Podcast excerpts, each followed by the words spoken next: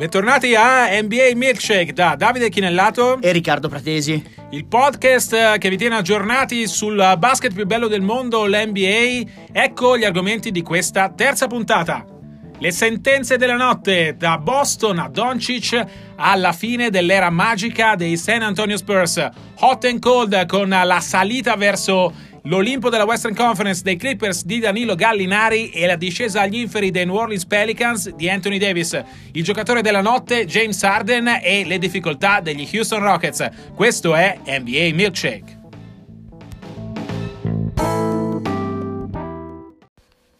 Questo è le sentenze della notte e la prima sentenza della notte è che Boston Riccardo resta il meglio che l'Est ha da offrire. Ovviamente parliamo in prospettiva di una squadra che eh, nella notte a New Orleans ha vinto l'undicesima partita stagionale su 21, mostrando però eh, i primi cenni di una possibile svolta. Con Brad Stevens che ha sostituito l'infortunato Jalen Brown con Marcus Smart in quintetto, già da qualche partita non parte più Gordon Hayward ma parte Marcus Morris, i due Marcus insieme danno a Boston quell'energia che finora eh, è mancata. In più, la partita l'ha decisa Kyrie Irving, di nuovo protagonista, 26 punti, 10 assist, e una squadra che sembra finalmente assomigliare a quella che Boston doveva essere da inizio stagione, cioè la miglior squadra della conference.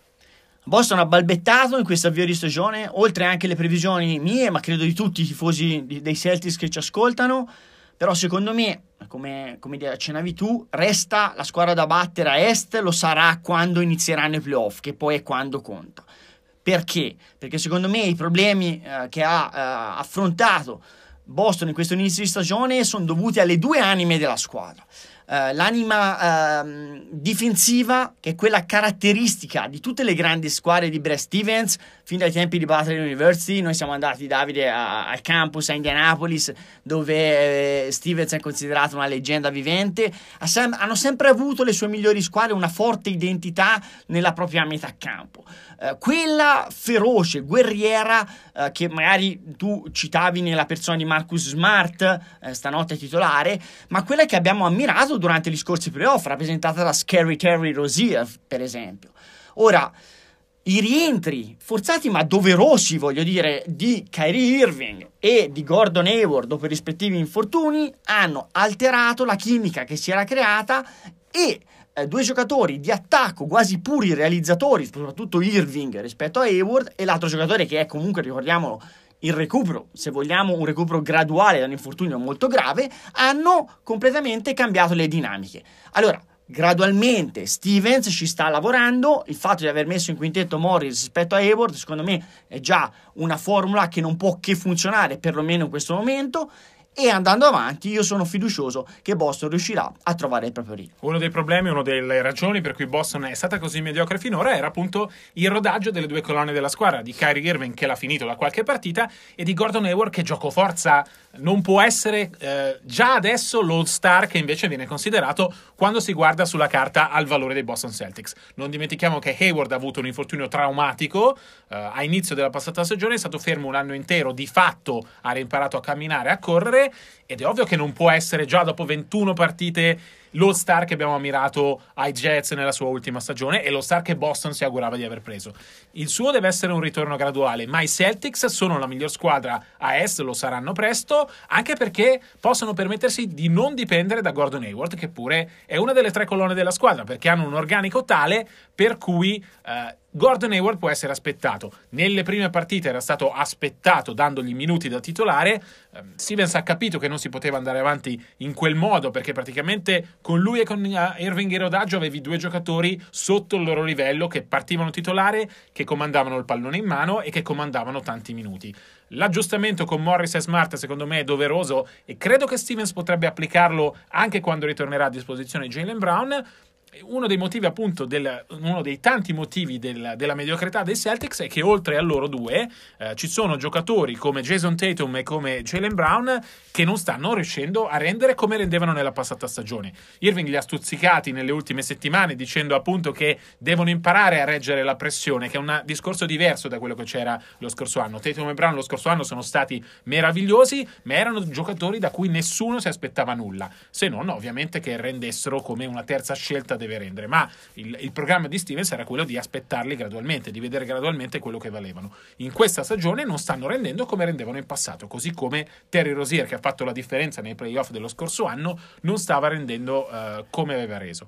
Per tutte queste ragioni Boston è mediocre, lo è stata. Questa partita di New Orleans può essere il punto di svolta perché indica ai Celtics la, la via. La strada giusta, eh, il fatto che serva metterci prima di tutto il carattere, metterci la difesa come hanno fatto perché hanno tenuto i Pelicans fuori dall'area, hanno tenuto Anthony Davis a bada per tre quarti di partita, dalla difesa, da Kyrie Irving, da una squadra che sembra finalmente aver trovato il giusto assetto, Boston deve ripartire. E non dimentichiamoci che, eh, Riccardo, come dicevi eh, anche tu, uno dei punti di forza di questa squadra è Brad Stevens. Io credo che eh, la profondità dell'organico e Brad Stevens non possono che essere i, i punti forti della squadra, il, il, vero valore aggiunto. Io non abbandonerei mai Rosier e Brown perché sono giocatori che hanno Rosier una ferocia agonistica unica, Brown delle doti eh, di completezza sui due lati del campo eh, straordinarie. E ricordiamo, sono due ragazzi molto giovani. Secondo me l'unica pecca tecnica che è un pochino permanente, cioè che mh, mm, no, non ha diciamo, la soluzione in casa, è uh, la mancanza di un lungo atletico che difenda il ferro. Per dire, il Tyson Chandler che ha fatto tanto bene, è stata una medicina uh, riuscita, funzionante, funzionale per i Los Angeles Lakers, avrebbe fatto tanto comodo secondo me anche agli arcirivali storici di Boston con questa premessa, perché comunque Orford è un giocatore eh, straordinario per tanti versi, ma non ha quell'atletismo, non ha quella, quella verticalità. Altre qualità. Esatto. Con questa premessa uh, è difficile, e, e, e, e, dicendo anche che uh, Philadelphia si è rinforzata con l'arrivo di Jimmy Butler, che Kawhi Leonard ha avuto un impatto immediato a Toronto, che coach Budenholzer ha avuto un impatto immediato a Milwaukee, comunque, secondo me, in prospettiva, una volta che la chimica, con una rotazione ben diversa da quella degli scorsi playoff, sarà consolidata, con eh, un, se Brad Stevens avrà la capacità di far contenti tutti o non far scontenti troppi, allora io credo che comunque Boston, quando tutto conterà, perché saremo, si ripartirà alla pari dai playoff in serie eliminazione diretta, sarà comunque a essere la squadra di riferimento. Questa era la prima sentenza, la seconda invece è che Luca Doncic ha in tasca il Rookie of the Year. La matricola slovena di Dallas sta già mostrando di saper fare la differenza. Viaggia a 19,1 eh, punti, 6,6 rimbalzi e 4,3 assist di media. Riccardo, che non sono più numeri alla Jordan. Ricordiamo l'ultimo rookie a mettere 20 punti, 6 rimbalzi e 4 assist almeno a partita. Però Doncic sta già dimostrando di riuscire a fare la differenza in questo momento, nelle prime 18 partite di Dallas. Dallas ha un record eh, pari in questo momento, 9-9. Eh, Doncic qualche settimana fa ha fatto una conference call con i giornalisti internazionali e ha detto che la cosa più difficile a cui si doveva abituare in NBA era perdere tante partite. Da allora Dallas ha cambiato marcia e ha cambiato marcia anche grazie al rendimento di questo sloveno. Tra l'altro sta rientrando Dirk Nowitzki, il suo mentore designato, per cui Dallas promette di diventare ancora meglio. Non dimentichiamoci che Nowitzki, 40 anni, leggenda, eccetera, eccetera, quest'anno partirà dalla panchina. Allora, io avevo sempre detto e scritto eh, che eh, Doncic era il miglior prospetto di questo draft, ma eh, avevo dei dubbi semmai che potesse essere la matricola dell'anno perché pensavo che in realtà perdenti la sua concorrenza potesse, la concorrenza potesse impilare eh, statistiche impressionanti, numeri clamorosi. Però i numeri che secondo me contano e di cui alla fine terranno conto anche gli americani sono che al di là di quelli personali di, di Luca, Dallas è 9 vinte, 9 perse. Questo uh, al cospetto di una concorrenza feroce ad ovest. Guardiamo gli avversari diretti per il titolo di rookie dell'anno di, di Luca Doncic. Allora, Ayton, allora Phoenix 4 vinte, 15 perse. Vogliamo parlare delle due point guard che erano le sue alternative al draft? Allora, parliamo di Young, 4 vinte, 16 perse con eh, Atlanta, di Sexton 4 vinte e 15 perse con Cleveland. Ora, eh, la domanda semmai è quanto si pentirà andando avanti Atlanta di non aver scelto Doncic, ce lo dirà solo il futuro, io dico tanto, tanto, tanto. La terza sentenza della notte è che l'era senza macchia degli Spurs è ufficialmente finita con la polemica a distanza tra Greg Popovich e Kawhi Leonard. Facciamo un passo indietro per chi magari non ha seguito. Popovich, intervistato prima della partita con Milwaukee di sabato, ha parlato di Kawhi, ha detto Kawhi non era un leader, è un grandissimo talento, uno che ci mancherà come giocatore, ma non è mai stato un leader dello spogliatoio. Quello era il ruolo di Manu Ginobili e di Patty Mills. Risposta di Kawhi Leonard il giorno dopo è divertente quello che sento, mi fa strano sentirlo, probabilmente dopo che me ne sono andato via io si sono dimenticati di quello che sono stato come giocatore. E ora, al di là delle polemiche della, della querel che ci può stare tra un giocatore che ha divorziato male da una squadra e il suo ex allenatore, stupisce che questa cosa succeda a San Antonio, che per anni, lo è tuttora, è stata l'esempio da seguire a livello organizzativo. Queste polemiche così, queste frecciatine a distanza, agli Spurs di Popovic non si erano mai viste. 21 anni di playoff consecutivi, io ho fatto un anno a San Antonio da cronista sugli Spurs, ehm, vivendo la quotidianità dell'ambiente Spurs, della famosa mentalità vincente Spurs e non si era mai visto nulla di simile. Questo prescinde dai risultati di squadra, eh, questo prescinde eh, da, da tutto quello che succederà da qui alla fine della stagione. Semplicemente queste polemiche in passato o non c'erano o non emergevano alla luce del sole. Il fatto che ci sia una dialettica che viene rimbalzata e amplificata dai media è già un fatto nuovo e assolutamente clamoroso. Uh, sullo specifico, io l'ho raccontata, eh, l'ho raccontato l'ambiente eh, Spurs anche nel mio libro in 30 su 30. Io posso dire che sono d'accordo e credo che Popovic abbia ragione quando dice che Kawhi non era il leader della squadra. Quando ci sono stato io era Timmy Duncan e Manu Ginobili, ovviamente. Poi Timmy si è ritirato, o Tim, come dicono, si è ritirato, e Mills è diventato l'altro leader dello spogliatoio. È altrettanto vero quello che dice Leonard, perché lui dice no, non ero forse, forse eh, potevano essere il leader vocale, ma certo sul parquet ero il leader tecnico, quello che trascinava la squadra. L'abbiamo visto nella finale di conference contro Golden State, quanto il suo infortunio abbia cambiato radicalmente eh, il futuro di quella serie e anche delle due franchigie, probabilmente. Ora, non è importante chi ha torto ha ragione, ha ragione Pop, ha ragione Leonard. Di nuovo, quello che stupisce è che una cosa del genere succeda, che ci siano delle punzecchiature in un ambiente che ha fatto della mancanza di polemiche il suo uh, punto forte nei secoli dei secoli. Esatto, tra l'altro Kawhi lo ha rimarcato eh, facendo capire quanto sia stato polemico quel divorzio, che proprio quel divorzio da Kawhi Leonard è quello che apre lo squarcio, secondo me, sul mondo perfetto di San Antonio, perché un giocatore che smette praticamente di giocare come ha fatto Kawhi non si era mai visto eh, negli Spurs, soprattutto in una squadra dove tutto è tenuto in casa e tutto sembra perfetto. Il fatto che Kawhi stia giocando così bene a Toronto dimostra che probabilmente l'anno scorso non stava così male come il fatto che abbia saltato 73 partite su 82 fa pensare e soprattutto il fatto che si continuino a ponzecchiare adesso che sono passati mesi perché Kawhi è stato ceduto a metà luglio sono passati mesi dal divorzio dopo che Pop aveva comunque speso parole al miele quando è stata ufficializzata la trade, rimarcando quanto Kawhi sia stato importante negli Spurs, fa capire quanto si sono lasciati male. Questo divorzio apre scenari mh, che solo fino a un anno fa erano imprevedibili per una franchigia come San Antonio.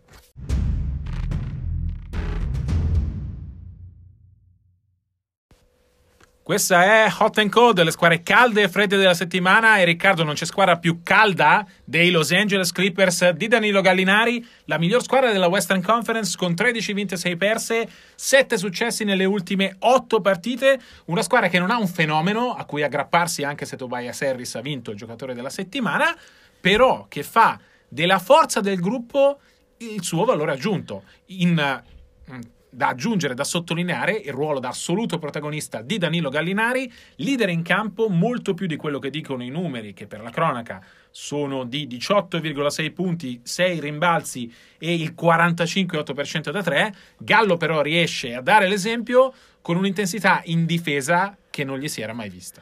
Ma io credo che per i Clippers la grossa incognita fosse e sia ancora gli infortuni nel senso che hanno, hanno due o tre giocatori che, che, in passato sono stati perseguitati agli infortuni, Gallo su tutti, ma anche Bradley per esempio, Bradley si è già fermato una volta, Beverly comunque il c'è un infortunio grave, eh, è chiaro che sono tutti eh, giocatori chiave, eh, vuoi per la fase difensiva, soprattutto Bradley e Beverly, e vuoi per, per in attacco, insomma eh, Gallinari eh, insieme a Williams e Harris uno dei terminali offensivi della squadra. Io credo sia una squadra profonda, e quindi magari anche degli infortuni eh, singoli, ma non diciamo come l'anno scorso, una vera, una vera, un vero stillicidio eh, possono essere superati.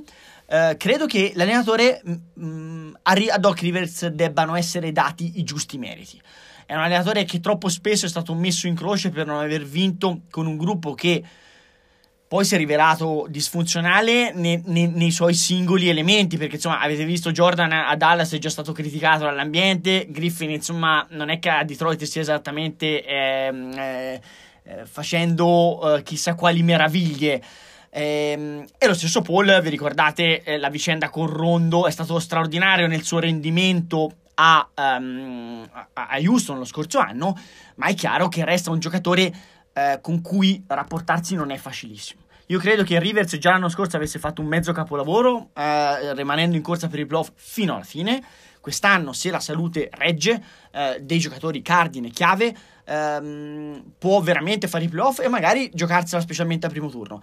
Due annotazioni, Montrezl Real, secondo me è, un giocatore, è un giocatore che secondo me uh, è una delle rivelazioni di questo inizio Diamo, di stagione. Diamo qualche numero di RL è innanzitutto il centro di riserva, diciamo così, il primo lungo dalla panchina dei Los Angeles Clippers, sta viaggiando a 15,8 punti e 7,4 rimbalzi di media giocando 25,6 minuti a partita. Lui è uno dei motivi per cui la panchina dei Clippers è a mio parere la migliore in assoluto in NBA perché pensate ci escono lui e ci esce Lou Williams, adesso ci esce anche Pat Beverly che assicura uh, la grinta difensiva che, che, serve anche alla second unit. Su, di lui, su Arrell e su Williams, Rivers ha costruito il, suo, il, capolavoro dei Clippers tanto quanto su Harris e Gallinari. Una squadra solida, una squadra profonda, una squadra che può permettersi di tenere a fondo panchina e probabilmente di far salutare l'NBA a Milos Teodosic, eh, che probabilmente se l'è giocata l'anno scorso con quell'infortunio eh, lungo che ha avuto. È una squadra che può sta dimostrando di poter andare lontano. Che ci possa andare, voglio vedere bene che cosa succede nel resto della stagione. Anche perché ricordiamocelo, la playoff conta molto lo star power e come dicevi tu, non ci sono tanti eccellenti, ottimi oppure eccellenti giocatori, ma non c'è necessariamente la superstella, il primo attore. Uh, l'altro nome che voglio fare è la matricola, Gilgius Alexander. Esatto ragazzo che era stato un pochino sottovalutato in chiave draft, molto promettente ma molto acerbo da Kentucky, come dici tu ha messo a sedere Beverly e, e Teodosic. Beh, comunque se mi permettete, uno per la classe dello slavo la conosciamo tutti, Assolutamente. Eh, l'altro è un cagnaccio che eh, fa comodo ad ogni squadra. Qualche numero Riccardo anche su Gilgius Alexander, canadese anzitutto, 20 anni, eh, sta viaggiando a 10,5 punti e 2,9 assist a partita, però è diventato titolare, è una point guard di uh, 1,98 m, quindi con una, una fisicità e un'imponenza che hanno in pochi nel ruolo, che sta facendo la differenza per i Clippers. È uno, secondo me, dei segreti di questa grande partenza di, di Los Angeles. La squadra fredda della settimana invece sono i New Orleans Pelicans, l'altra faccia della medaglia della partita dello Smoothing Center, tra Pelicans e Celtics. I Pelicans hanno perso la quarta partita consecutiva, c'era Anthony Davis, hanno perso in casa dove avevano vinto 8 partite su 9. Eh, senza Davis sono 0-4, fuori casa sono 2-9. Se cominciano a perdere anche in casa, sono davvero problemi. Che cosa manca a New Orleans in questo momento? Manca il fatto che oltre a Davis non c'è un giocatore che con continuità riesca a fare la differenza. Ci sta provando Render dalla panchina, secondo me è tra le migliori riserve, ma uh, gli manca ancora qualcosina. Mirotic va a sprazzi, pensate alla partita di ieri notte, ha messo 25 punti, ma 19 nel secondo quarto. E Jure Holiday, da quando non ha a fianco Alfred Payton, non riesce più a fare la differenza, dimostrando di aver perso il ruolo di point guard. E l'altra faccia della luna, nel nostro hot and cold, la squadra più calda e quella più fredda della settimana, è, è nella Big Easy fa, secondo me si sta ancora bene il 27 novembre. In realtà la squadra è gelida che nemmeno si giocasse in Alaska. E cosa succede? Che Davis è troppo solo, è troppo solo. Holiday è un giocatore favoloso se gli viene chiesto quello che ti può dare, cioè essere un grande difensore, essere un grande scorer, ma se gli viene chiesto di far girare la squadra, beh, diventa un pochino troppo quello che gli viene messo sul piatto, eh, ha, bisogno, ha bisogno di una mano. Secondo me questa situazione è da monitorare in maniera certosina, perché i, i Pelicans sono 10 vinte e 11 perse. L'Ovest è una giungla. Eh, tra l'altro ha ricominciato a vincere perfino Minnesota, Dallas sta vincendo. Eh, comunque, eh... se guardiamo la classifica, Riccardo, i Jets sono quattordicesimi in questo momento. Sono una squadra con mille difficoltà, ma come organico è una squadra da prime quattro e al momento è quattordicesima. Quindi ci sono 14 squadre con ambizioni play. Allora, non sia mai facciano gli scongiuri i tifosi dei, Pel- dei Pelicans, ma Anthony Davis, il suo contratto, sono, è una delle cose che fa più gola in questo momento a qualunque franchigia della Lega. Se le cose andassero male, se le cose andassero verso sud eh, troppo presto in stagione, cominciate a immaginare i rumors che si potrebbero scatenare ad anno nuovo e Davis che comincerebbe a essere uh, assegnato dai media americani una volta ai Lakers, una volta ai Celtics, ha cambiato agente, ricordiamolo, esatto. ha preso l'agente di LeBron, per cui è una situazione da monitorare tenendo presente che um, i Pelicans hanno una legittima chance di playoff, ma una legittima chance di playoff a Ovest ce l'hanno un sacco di squadre. Ce l'hanno appunto 14 squadre, come abbiamo detto. Uh, su Davis, al contratto in scadenza nel 2020, quindi chi lo vuole deve andarselo a prendere via trade. In realtà ha scadenza nel 2021, ma ha una player option da cui probabilmente uscirà per andare a caccia del massimo. Vi segnalo a proposito dei rumors, un tweet in settimana di Jerry Jack ha detto si lamentano tanto di quello che hanno fatto i Warriors so che stanno lavorando per mettere insieme una squadra che com- eh, comprende LeBron James, Kevin Durant e Anthony Davis. Pensate cosa succederà allora. Ovviamente Jack è un ex giocatore in questo momento, è la sua idea, però eh, abituamoci da qui a fine stagione a sentire Anthony Davis associato a diverse squadre. Ovviamente è il sogno di tutti più o meno in NBA perché è un giocatore eh, con le sue caratteristiche eh, non c'è in giro. Eh, lui per ora ha giurato fedeltà ai Pelicans, è chiaro che ha bisogno che la squadra vinca. Come era costruita stava più o meno funzionando. Adesso, con l'infortunio di Peyton che ha restituito Holiday a quel ruolo, eh, i Pelicans sono in difficoltà. E nella Western Conference perdere quattro partite di fila, fare un mese complicato vuol dire probabilmente compromettere le chance playoff, che non significa magari eh, non fare i playoff, ma significa magari farli da settimi e ottavi, che vuol dire un accoppiamento più difficile, una parte del tabellone in cui magari incroci Warriors, che consideriamo ancora tutti la squadra di riferimento, per cui magari esci al primo turno senza accorgersene, e quello è un fallimento. Allora, eh, il tormentone Durant andrà avanti per tutta la stagione. Colpa sua che come al solito l'ha alimentato a sproposito, no, con pensieri, parole, opere e omissioni il tormentone Davis rischia di essere dietro l'angolo a ogni, nuova, a ogni nuovo KO dei Pelicans. Se lo chiedete a lui, sapete cosa farà? Alzerà uno dei famosi sopraccigli.